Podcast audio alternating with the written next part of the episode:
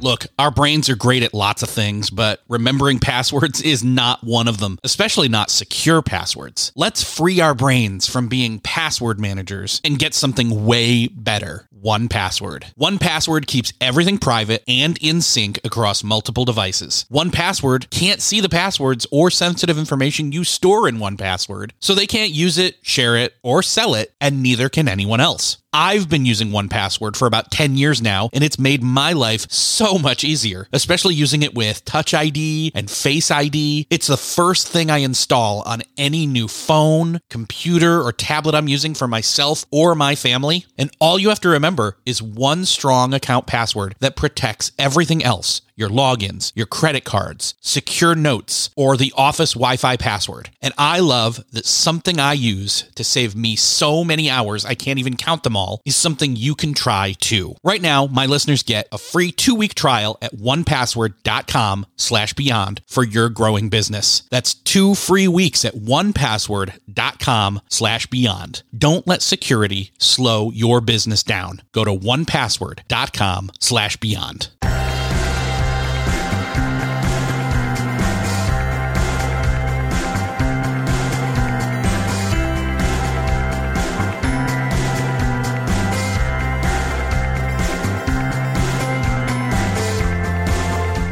Hello, and welcome back to another episode of Beyond the To Do List. I'm your host, Erik Fisher, and this is the show where we talk to the people behind the productivity. This week, I am excited to share with you a conversation that I got to have with my friend Anne Bogel. She's been on the show before. This time, we talk about her new book called Reading People How Seeing the World Through the Lens of Personality Changes Everything. Heads up, if you enjoyed the Enneagram episode, this episode is going to be a tangential episode to that one. If you missed that one, by the way, I will link to that in the show notes so you can go check that out. Or just go to beyondthetodolist.com and type in Ian Cron. That's I A N C R O N. But as you might guess, this episode and my conversation with Anne is all about the different personality assessments and tests that are out there but not only that, we do a not deep dive on a number of them so that you can hear about some of these different options. But we talk about the benefit to these tools, not only in just self discovery and knowing yourself better so that you can do work better, but knowing others better and creating stronger or deeper connections or intimacy with friends, family members, and even coworkers. Again, so you can do work better or do life better which really is the end goal, right? Well, this week it is my privilege to welcome back to the show again, once again, Anne Bogel. Anne, welcome back to the show. Thank you for having me. So let's see here. You were on one of the really early episodes, probably in the first 10 to 20 episodes. Uh, I think you were back talking about some kind of productivity tool, probably paper, if I'm not mistaken, back in oh. Like episode 100 and uh, and then since then, I saw you at Podcast Movement last summer in Chicago, which was awesome. And then I was on your show, which I think is an awesome show. Talk to me about what that show is, and explain a little bit of the why behind why you chose to do that show and what you're trying to accomplish with that. Well, first of all, Erik, I didn't realize we had such a history because when I was on your show the first time, it felt like you were an established podcaster by then. So it's really funny to think back and realize what a tiny fraction of what was to become your podcasting career we was already in the books. Yeah. Yeah, which apparently was not very much. um, oh, podcasting is fun. So the why behind why. I've been blogging was my first online adventure since 2011. Another thing where I felt very, very new for a very long time. And now all of a sudden we're looking at our seven year anniversary coming up, which is blowing my mind. Wow. Congratulations. Thank you. So and then we're coming up on two years on the podcast. So uh, when I started the blog, it felt very late, but you know, now it seems like I started pretty early and it's been seven years. But as my, as I got more interested in podcasts, I always thought, wouldn't it be fun to have one? But just couldn't think of, of a why. Like there just wasn't a good idea. I didn't want to have the modern Mrs. Darcy show, um, because I didn't want to do it for the sake of doing it. But then I realized that this blog series that I've been doing on the blog for, um, I think maybe a little over a year, that was a really great idea, but I just didn't love it in the written format the way I thought I would. I realized that would be a really amazing podcast experience, or at least that was the goal. It was at least promising if I could make something of it. And that was, I started the series on the blog and I just put it up on a whim on a Sunday morning because that's a safe space to test out your strange ideas. And I said, all the time people come to me and say, I'm just looking for a great book. Will you tell me about a great book? And that's no surprise because on my blog, um, it's a lifestyle blog for nerds. Like one of our big goals is to help people get more out of their reading lives. So it's no surprise they were coming to me with that request. But that literally is what they'd ask. Tell me about a great book that I can read. I'm like, well, you know, like great for who and how and what do you even like to read? And you got to give me more to go on because people like different things for different reasons. So on the Sunday morning, I said, okay, readers, tell me three books you love, one book you hate, and what you're reading now. And I will recommend three books to read next because that is the only way we're going to find a book that you consider a rewarding reading experience. So we did this in writing for a long time and I just really wanted to ask people questions and I wanted to say like, "Oh, this would be perfect, but it's popular. Have you read it yet? What what did you think about it? Am I on the right track or not?" And I finally realized that while that series was very frustrating in writing, it really might lend itself to podcasting. So yeah. that is how that got started. I so when uh, I can share that I've been on the show, and to me, looking back, it felt like it was a game show in a way you know? In, in, in, a in a nerdy book reading kind of game show way it was really cool because you walk through those like what are the three things that what are the last three books you read? What are you reading now? What's a book that you hate? And and you did this with me and I and I remember some of my answers and we won't dive too deep into that because I'll link to that show that episode that I'm on in the show notes as kind of maybe a good shoehorn into uh, the rest of your podcast for people since they're familiar with me. They may not be as familiar with you, but that'll be fun for them, I think. So I think I want to listen to that again now. So I remember yeah. you really liked Rob Bell's How to Be Here. Yep. And I know I recommended Hatching Twitter. Yep. Did you ever read it? Oh gosh, it's on my list. Sorry. Confession. okay, I have a question for you. Sure. Did you feel like you were the contestant?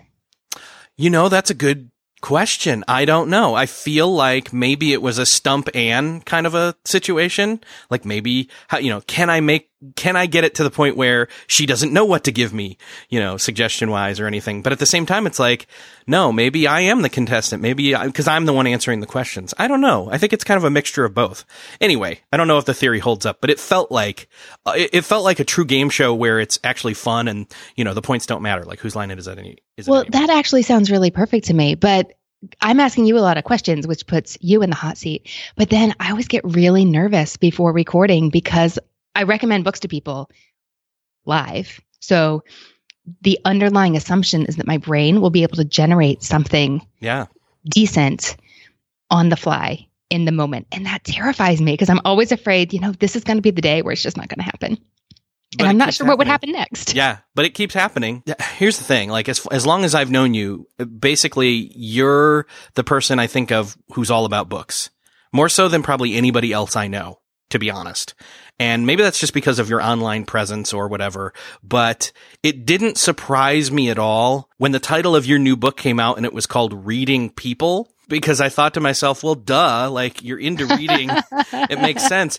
But what I wasn't sure of was the fact that you were into all of these different personality tests and uh, discoveries and you know like I don't I, test sounds so bad. And there's my personality giving it giving it kind of away right there is um personality test is kind of like a black and white rigid kind of a I don't know rubric to to uh discover or uh, you know see somebody through lens wise but that's the subtitle is how is see how seeing the world through the lens of personality changes everything. So what led you to writing this book and how has this affected you? Well first of all i'm glad you like the title and that's really funny that your reaction was oh of course because that title was completely an 11th hour you need to give us what you want by oh, 4 wow. p.m it's 135. Um, phone calls to everybody at my publisher. What are we going to do? Because I didn't, I didn't, I wasn't crazy about the working title. It was fine, but we had been thinking all along, like, oh, this is just the working title. We'll come up with something better. And just kept waiting and waiting and waiting for some my brain to come up with something better. So at the very last minute, I was like, "Wait, I have it!" And your reaction was, "Of course," but it was seriously like 11:59 on the you know pumpkin clock. Well, and so if I can interject here, I think partly you knew what it should have been all along. You just didn't plumb the depths of your personality enough to find it and then when it comes out, of course, it, to me, when you when you dig it out of yourself and then show it to somebody, like all you know, great art, it's like everybody else looks at it and is like, of course. You know, and then the original subtitle was like 18 paragraphs oh, long. Jeez, it was I, crazy. Books with subtitles these days, seriously. Anyway, it's search engines. That's what that's what I have since found out. I knew I knew it was a trend, but I didn't know why, and it's all because of search engines. You just blew my mind because I've been pondering this for a long time and didn't make that connection till now. Thank you very much. It makes sense, right? It does. It totally does. I hadn't but that thought doesn't about mean that. that I knew. So so you were so you've been into these kinds of personality tests and you know there, there's a number of like you talk about a bunch of different ones in this book. So and, and we've talked about maybe one or two of them recently here on the show, but I want to kind of do a, a, a, a, not deep dive into all of them talk about the, uh, and I want to talk about the why behind like why it's a good thing to do some of this self discovery stuff.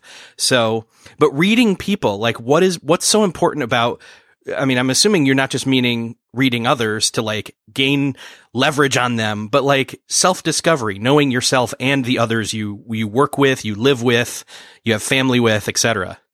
So, underlying all of what I do, even on Modern Mrs. Darcy, is the idea that it can be really beneficial to take a fresh look at the things that we're so familiar with, we just take them for granted. And I think that can be extremely true of all of us, how we view and understand our own selves. And then the people around us, we tend to get set in our ways of like, oh, you know, my husband's like this, my kid's like this, my mom is like this. And I really love how these different, different personality assessments and these personality typing tools give you a structured way to think in a new way about yourself and the people around you. Perfect. Yeah. So I had um, Ian Cron on recently to talk about mm-hmm. the Enneagram specifically, and he's actually coming back. So heads up on that. He's coming back to literally walk through all nine types of the Enneagram and talk about the common productivity hangups each of those have and how to overcome them. I'm really psyched about that episode. Oh, me too. That's excited. And yeah. I remember now we talked about his book. Yes, exactly. When you were on What Should I Read Next? That's another key as to why when I saw your book, I'm like, well, duh. She was totally into the Enneagram and it's all about books. So this is kind of a, you know, Venn diagram of those two interests for you. I, so I have to ask, how long have you been into these different types of assessments and tests and things? Oh, since I knew they existed. okay. Like when I was in middle school, and I think I was in middle school, maybe it was early high school, but my mom brought home a book from church about a personality assessment that is not in the book. But, you know, she left it sitting on the table. And I'm one of those compulsive readers who like can't help but read the signs on the wall at the DMV because there's written material mm-hmm. that my brain is just like, "Ooh, what does that say?"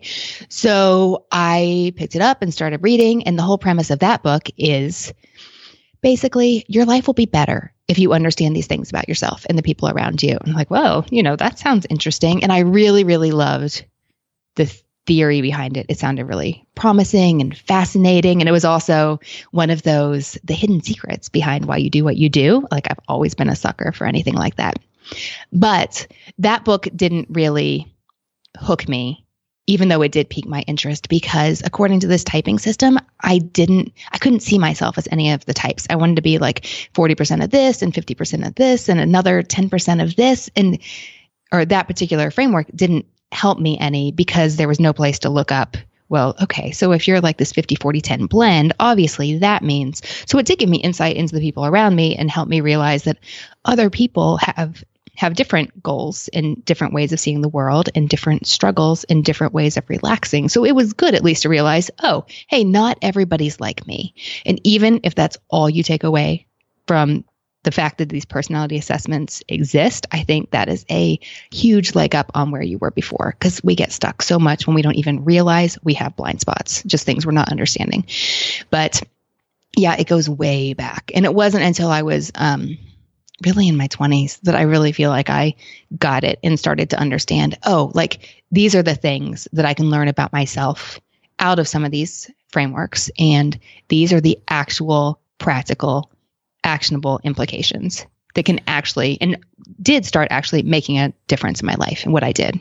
See, and that and that's one of the key things right there is a lot of people kind of like you will say, "Yeah, I don't know about this regarding any of the number of different assessments or things out there." They say, "Well, uh, is how true is this? You know, it, does this real is this really the way we we are? You know, Ian Cron kind of addressed that with the the Enneagram uh, when he was talking about all nine types. Is like you're not just one type, you're all the types, but you're predominantly one or and or two of them.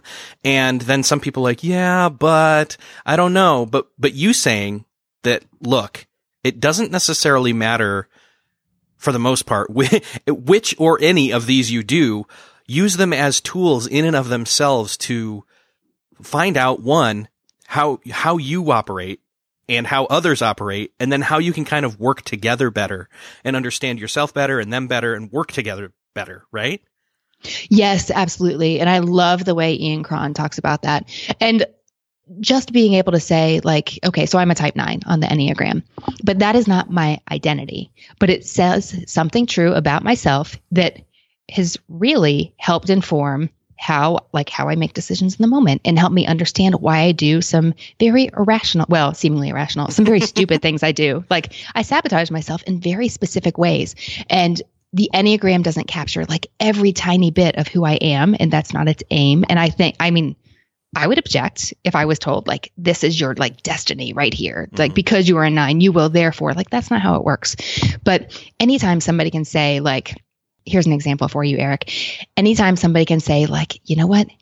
Uh, I'm just going to double down on the fashion example I was thinking of. Like, you don't look great in hot pink, but like that soft coral, like it makes you look amazing. Like that doesn't mean that it says something like inviolable about your personality, but might it make you happier when you look in the mirror and like go about your day to be wearing color that makes you feel fabulous, that looks really good?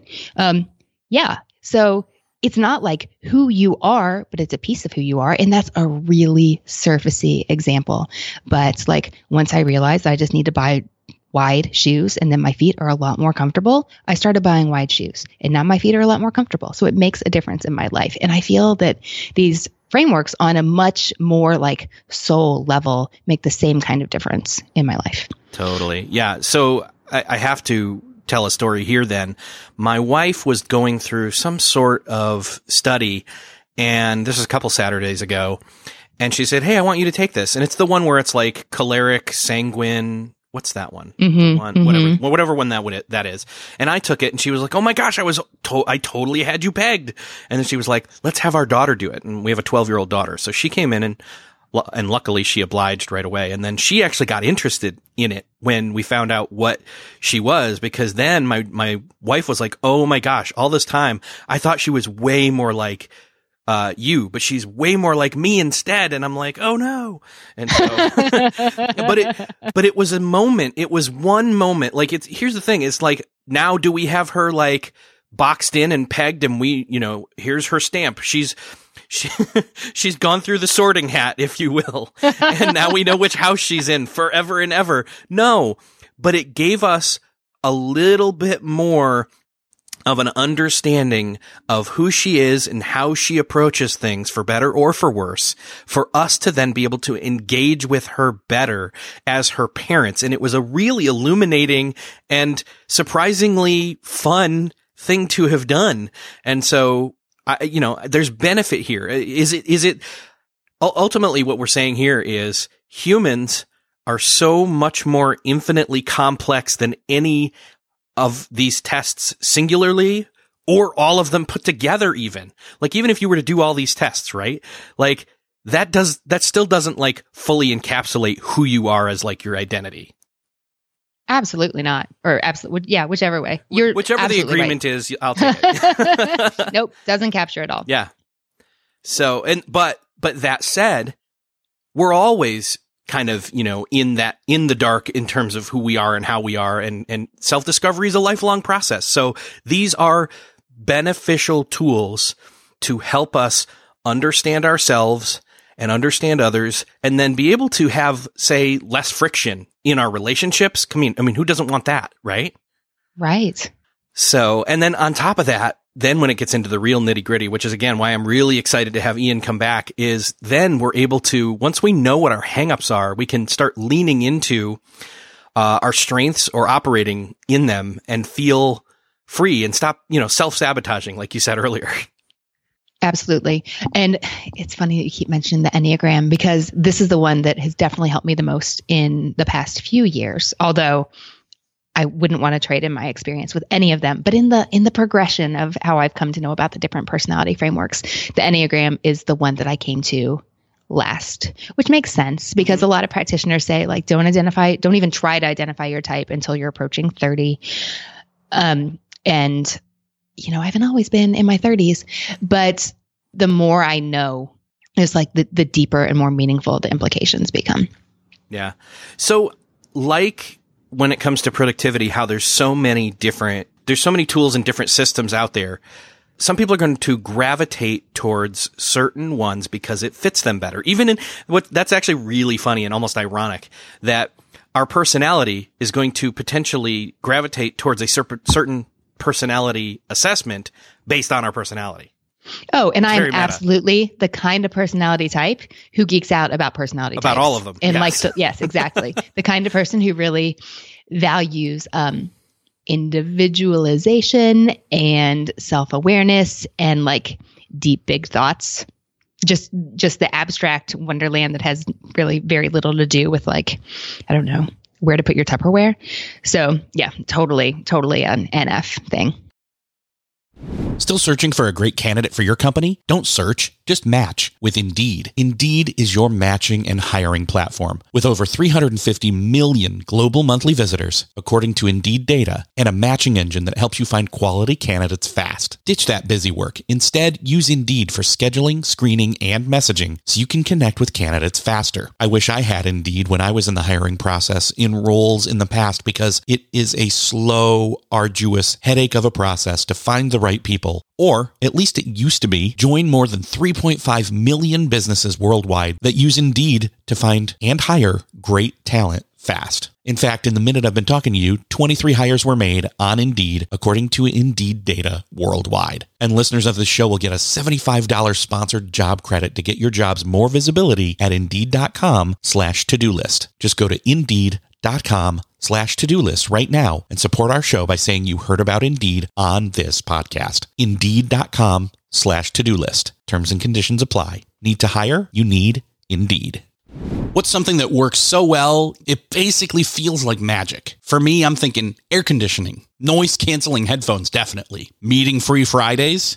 What about selling with Shopify?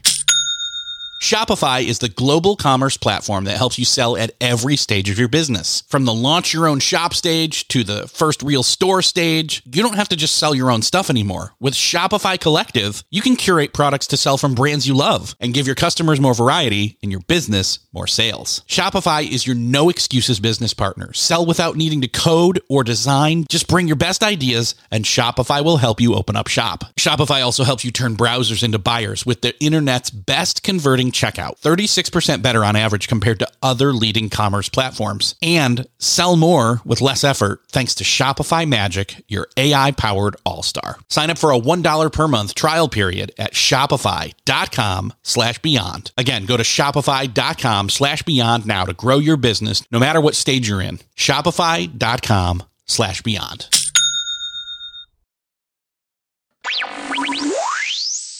So let's maybe take a few minutes to run down some of them, not all of them, but some of the major ones that you talk about in the book and just kind of give an example of them because I don't think we've touched on all of them. I mean, the Enneagram, we could kind of, let's, let's hit that one first because I know that's the one that's most recently mentioned on this show. Uh, and I know it's the most recent one that you've you know come across and worked with let's let's tear through that one and then go through like say the five love languages and and or like strength finders and i don't know any other ones and just kind of do a quick summary. Talk about like the benefits of each of them so that people can kind of say oh okay i think maybe that's the one that i would start with. You got it. So the Enneagram we've been talking about, and your regular listeners will be familiar with.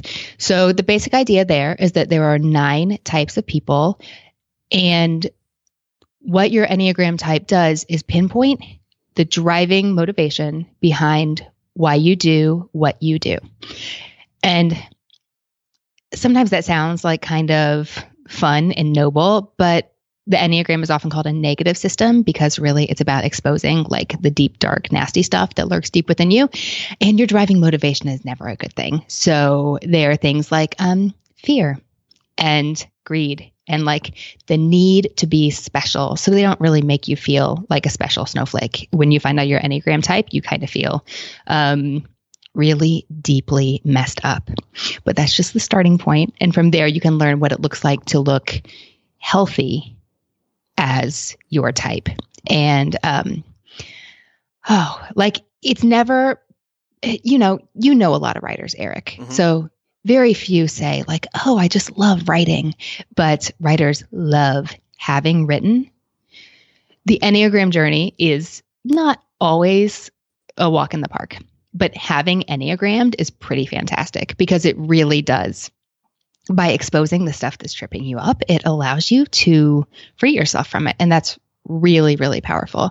Um, oh, and just, I hate to say this out loud, but just learning like I'm a nine. So, and at first I didn't think I was nine for many, many years because the um, besetting sin is like some practitioners like Rohr put it of the type 9 is sloth and I am not a lazy person. I get a lot of stuff done. So I just thought, you know, I seem like a 9 in many ways, but there is no way that that's my big issue.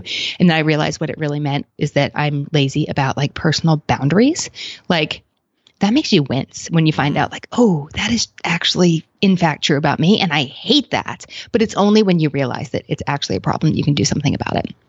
It's like having an allergy. Like if you keep eating pecans and they keep eating you sick, but you have no idea what the problem is, you just always feel kind of bleh. Finding out what the problem is so you can do something about it is so great. Now, oh, if only yeah. like dealing with boundary issues was as easy as just not eating pecans, because that's not that hard.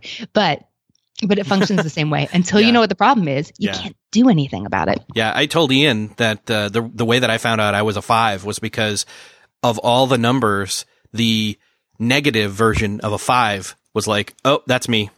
That's how I am when I'm when I'm negative. Like that that is that's my downside right there. There's my weakness. You've you've slayed me.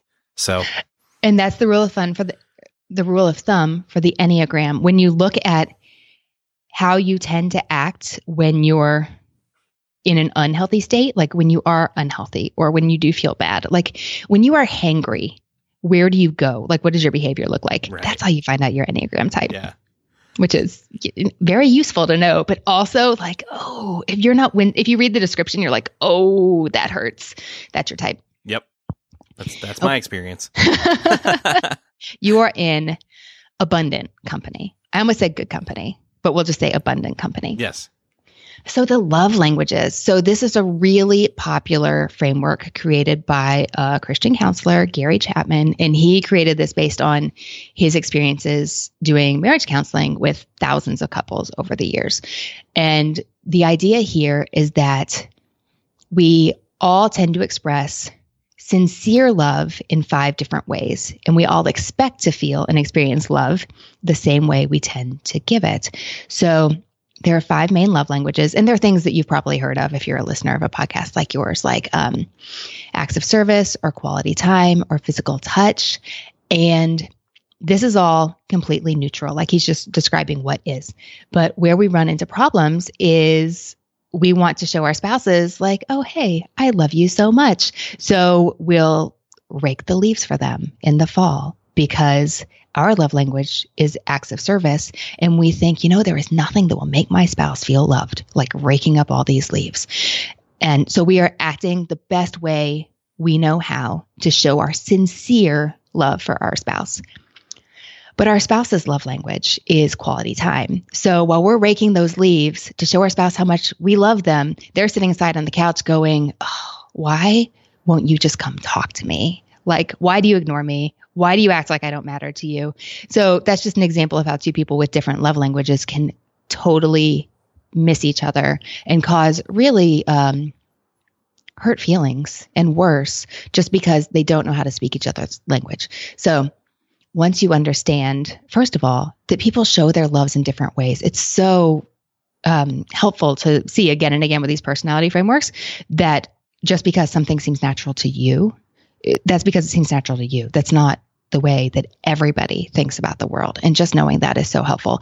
But first of all, it helps us see that our spouse isn't expecting this or you know whatever like chapman also does the love languages of appreciation, not the love languages of appreciation, the languages of appreciation yeah. for the workplace. Yeah, mm-hmm. I was going to say because that's because even because one you can apply this not just to you know spouses but also to kids, which is really helpful for parents to be able to know how to really show their kids like, hey, I love you, but also uh, to take that out of a familial or a romantic setting and take it into the workplace even and say like, hey, you're doing a great job but if I'm telling you all the time, but not like showing you, then, mm-hmm. you know, you know, actually mm-hmm. that's, um, even though one of the things is words of affirmation, um, it really does still come down to the disconnect between how we show it, not just tell it, you know?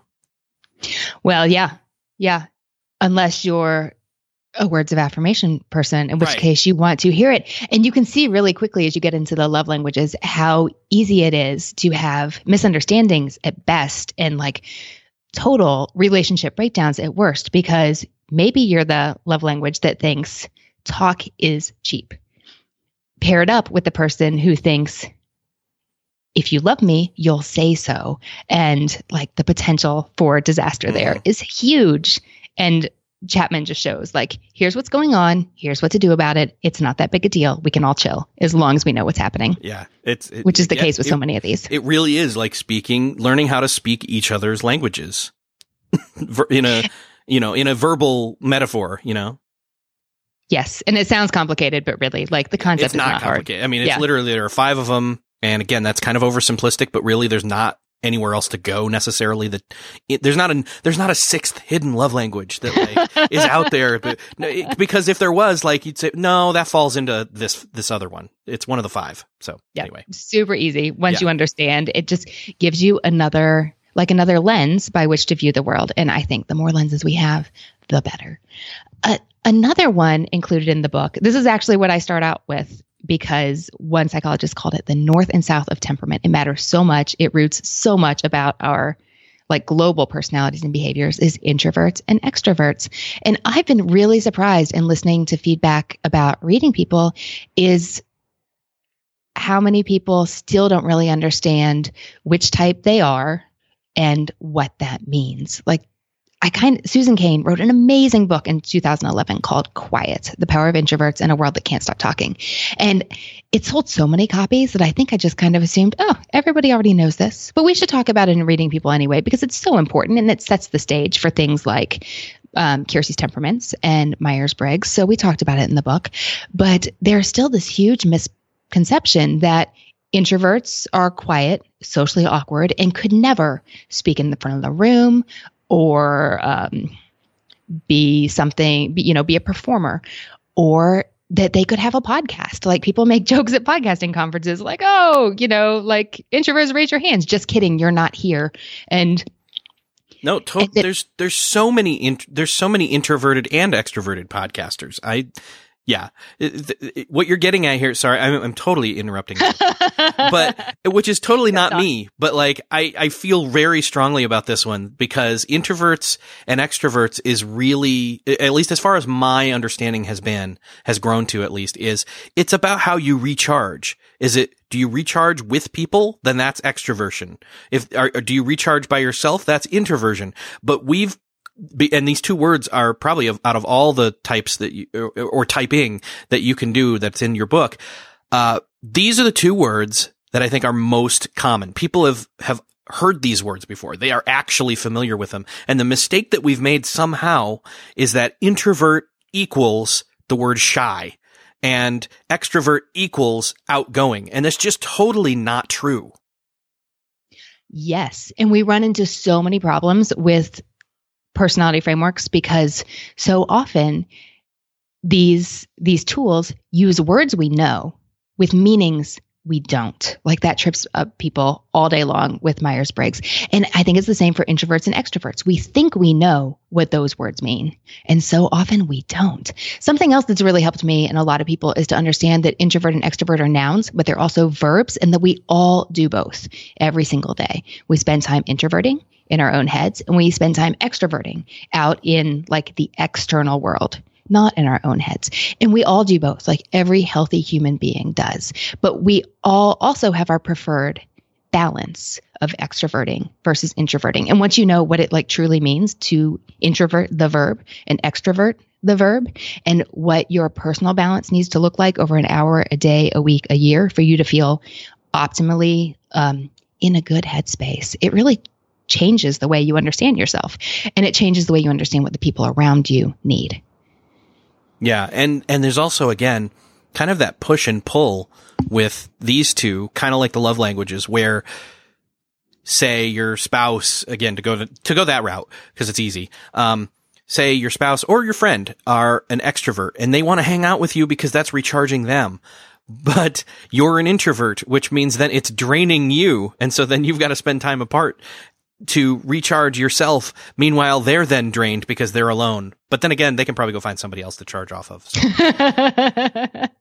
and some some uh, researchers think that for introverts, they feel most comfortable in like the world in their real world, like their internal world, the one that's inside their own heads. And some researchers think that for an introvert, their real internal world kind of includes the people in their inner circle. So like sitting on the couch, reading with my husband on a on a Friday night at the end of a really like bananas week can still be recharging to me, even if every once in a while he'd be like, Hey, let me ask you something. Hey, can I tell you about this?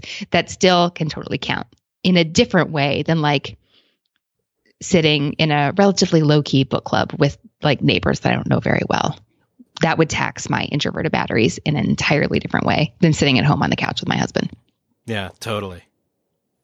Okay, something else I want to mention because it's not well known, but it really should be is highly sensitive people. And this is not strictly a personality type because this is a physiological phenomenon. But what it means if you are highly sensitive, you are not you're not overly emotional, you're not touchy, but it means your nervous system is more finely tuned than that of the general non sensitive population. And what's really interesting is for those who think, like, oh, like this is all just made up, is that this is true across species. It's not just a human thing. Like, your cat could be highly sensitive, or your gerbil, or the panda bear at the zoo. So 15 to 20% of the species is highly sensitive. And I'm a highly sensitive person.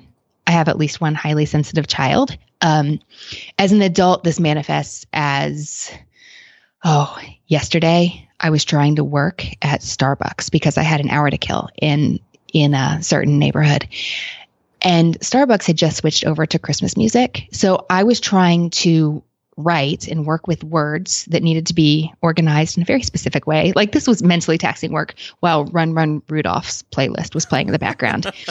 Some people could do that. A highly sensitive person probably could not because that was too much input at one time.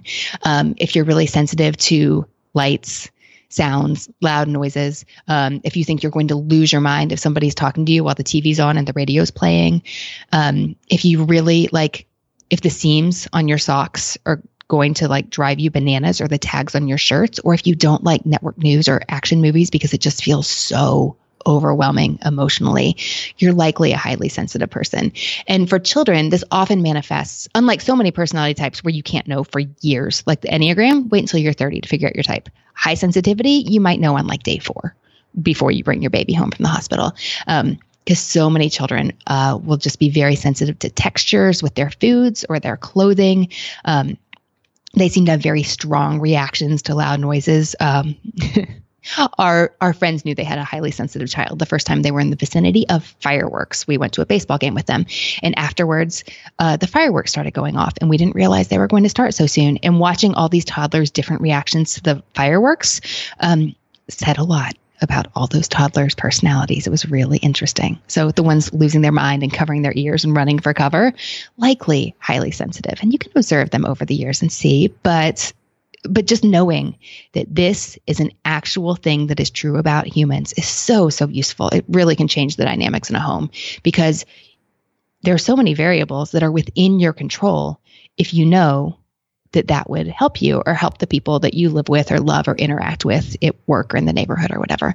But I've had people say things to me like, oh my gosh, I am 38 years old and I finally understand my mother now that I understand like she is totally highly sensitive person and so many of the things she did when I was a kid and continues to do now make sense. And this is why. I'm glad you brought this up because I am one of those sensitive people and my daughter and my son both are. My wife, she struggles with dealing with all three of us. well, and we, and the three of us struggle with each other. So yeah, yeah something it, I really found is that, so I'm highly sensitive and my husband is not. And I am so glad for that for my own sake because sometimes it's nice to have somebody who can just roll with the punches a little easier than I can or who can um, go to House of Boom to like drop off the kids for a birthday party. You know, the crazy trampoline place that has hundreds of like amped up kids there on the weekend. But I also really like that my kids have a highly sensitive parent who understands their high sensitivity and also a non highly sensitive parent who will be like, um, who's, who is more likely to push them and challenge them in ways where I may be like, oh, I totally understand why that's hard.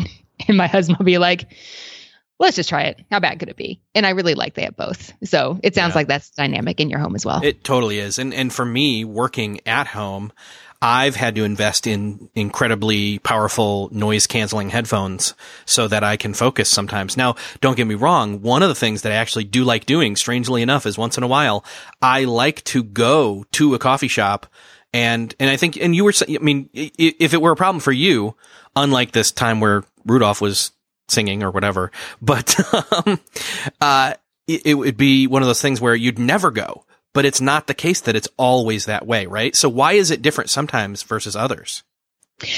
You know, it's interesting. So I don't know if this has happened to you, Erik, but I'll have the experience where I go to the coffee shop and there's nobody there. It's just me. Mm-hmm. And oh, I had this one horrible run where I kept ending up next to couples having their first in-person date oh, when they met online.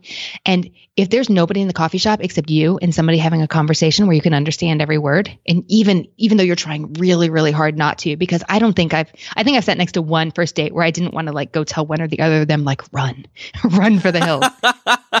nice.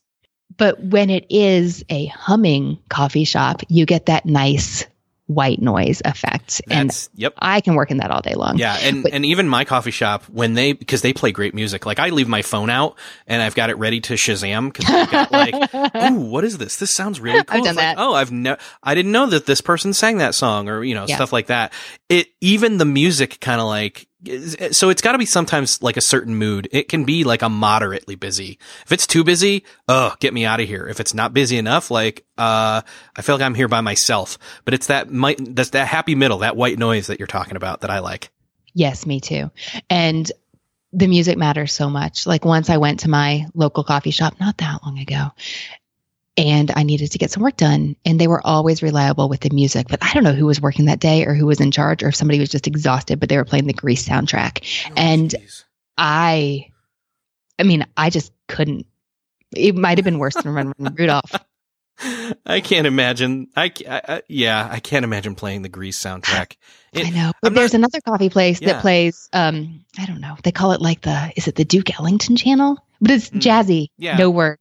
It's great and it's I always deserted. So there's that. I mean, all you can hear is like the blender and the coffee machine, and I can work in that too.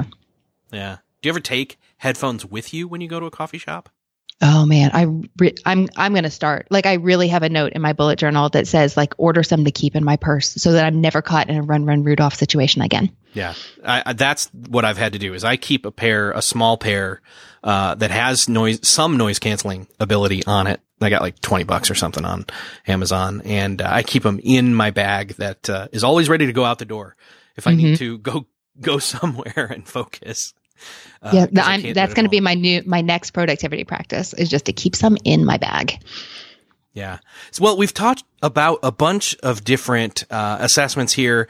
This isn't even really scratching the surface because you go into all of these and more, much more in depth in the book. And again, the book is called Reading People, How Seeing the World Through the Lens of Personality Changes Everything. And, and I, I really do think this is one of those books there. You know what?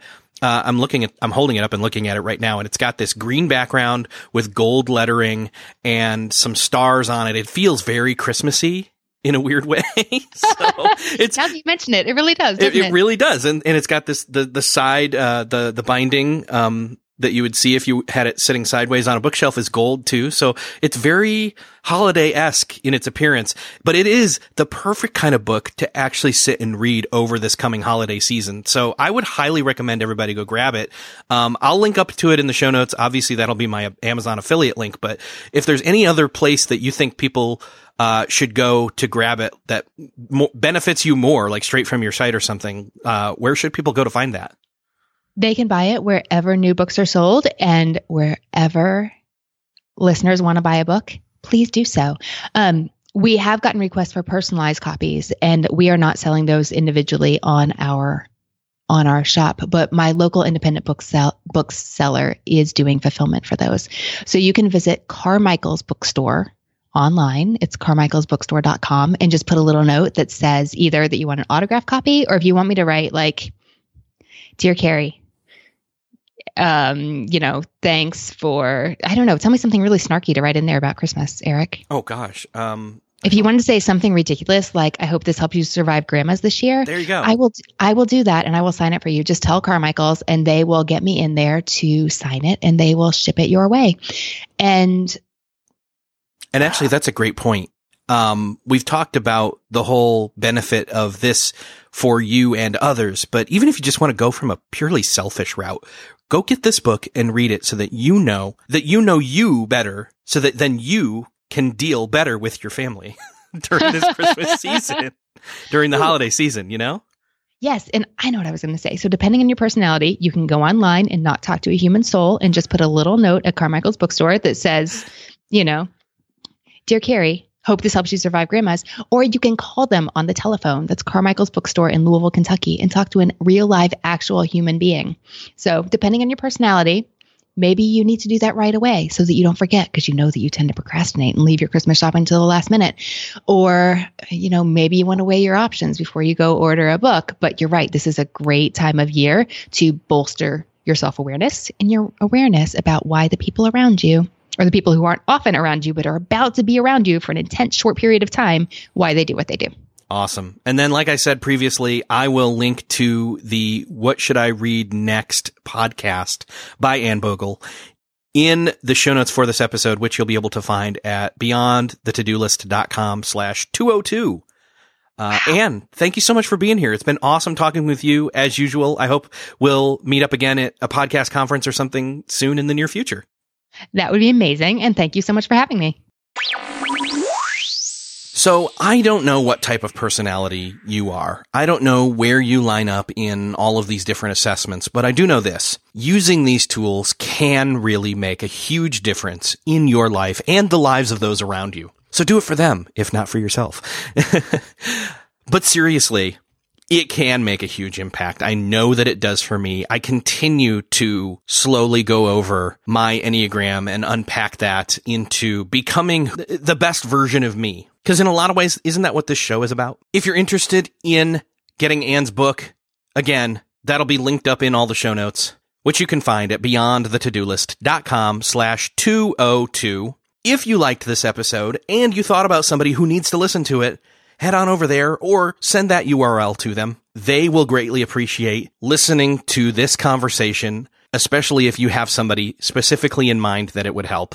Don't forget to check out the sponsors for this episode by going to formstack.com slash beyond, where you can get a free trial and a promo code for 25% off your first three months. Seriously, check out Love Pop. These cards are amazing. Head on over to lovepop.com slash beyond and use the promo code beyond. And you can get special pricing for five or more cards and get free shipping on any order. That's lovepop.com slash beyond, promo code beyond.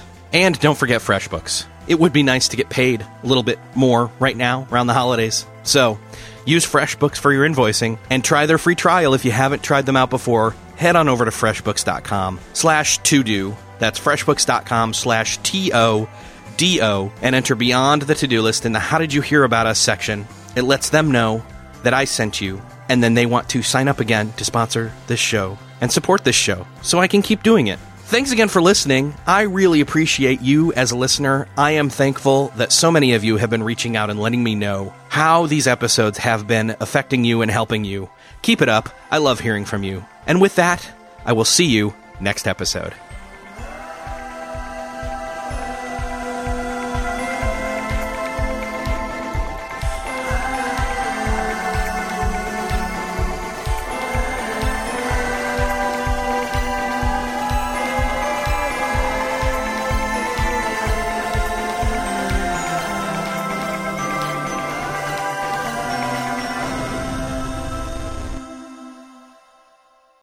Thanks for listening to the end. If you're looking for a show to start helping you apply these productivity lessons on your business, check out Millionaire University. It's real lessons from real entrepreneurs teaching you what you need to know to improve your business or start one if you've been putting it off. It covers all aspects of business from starting marketing, growing, managing, and everything in between, wearing all the hats. And as an added bonus, I am conducting a number of those conversations, those interviews. So you'll fit right in. Again, that's Millionaire University. Just search for it in Apple Podcasts, Spotify, or wherever you're listening to this podcast.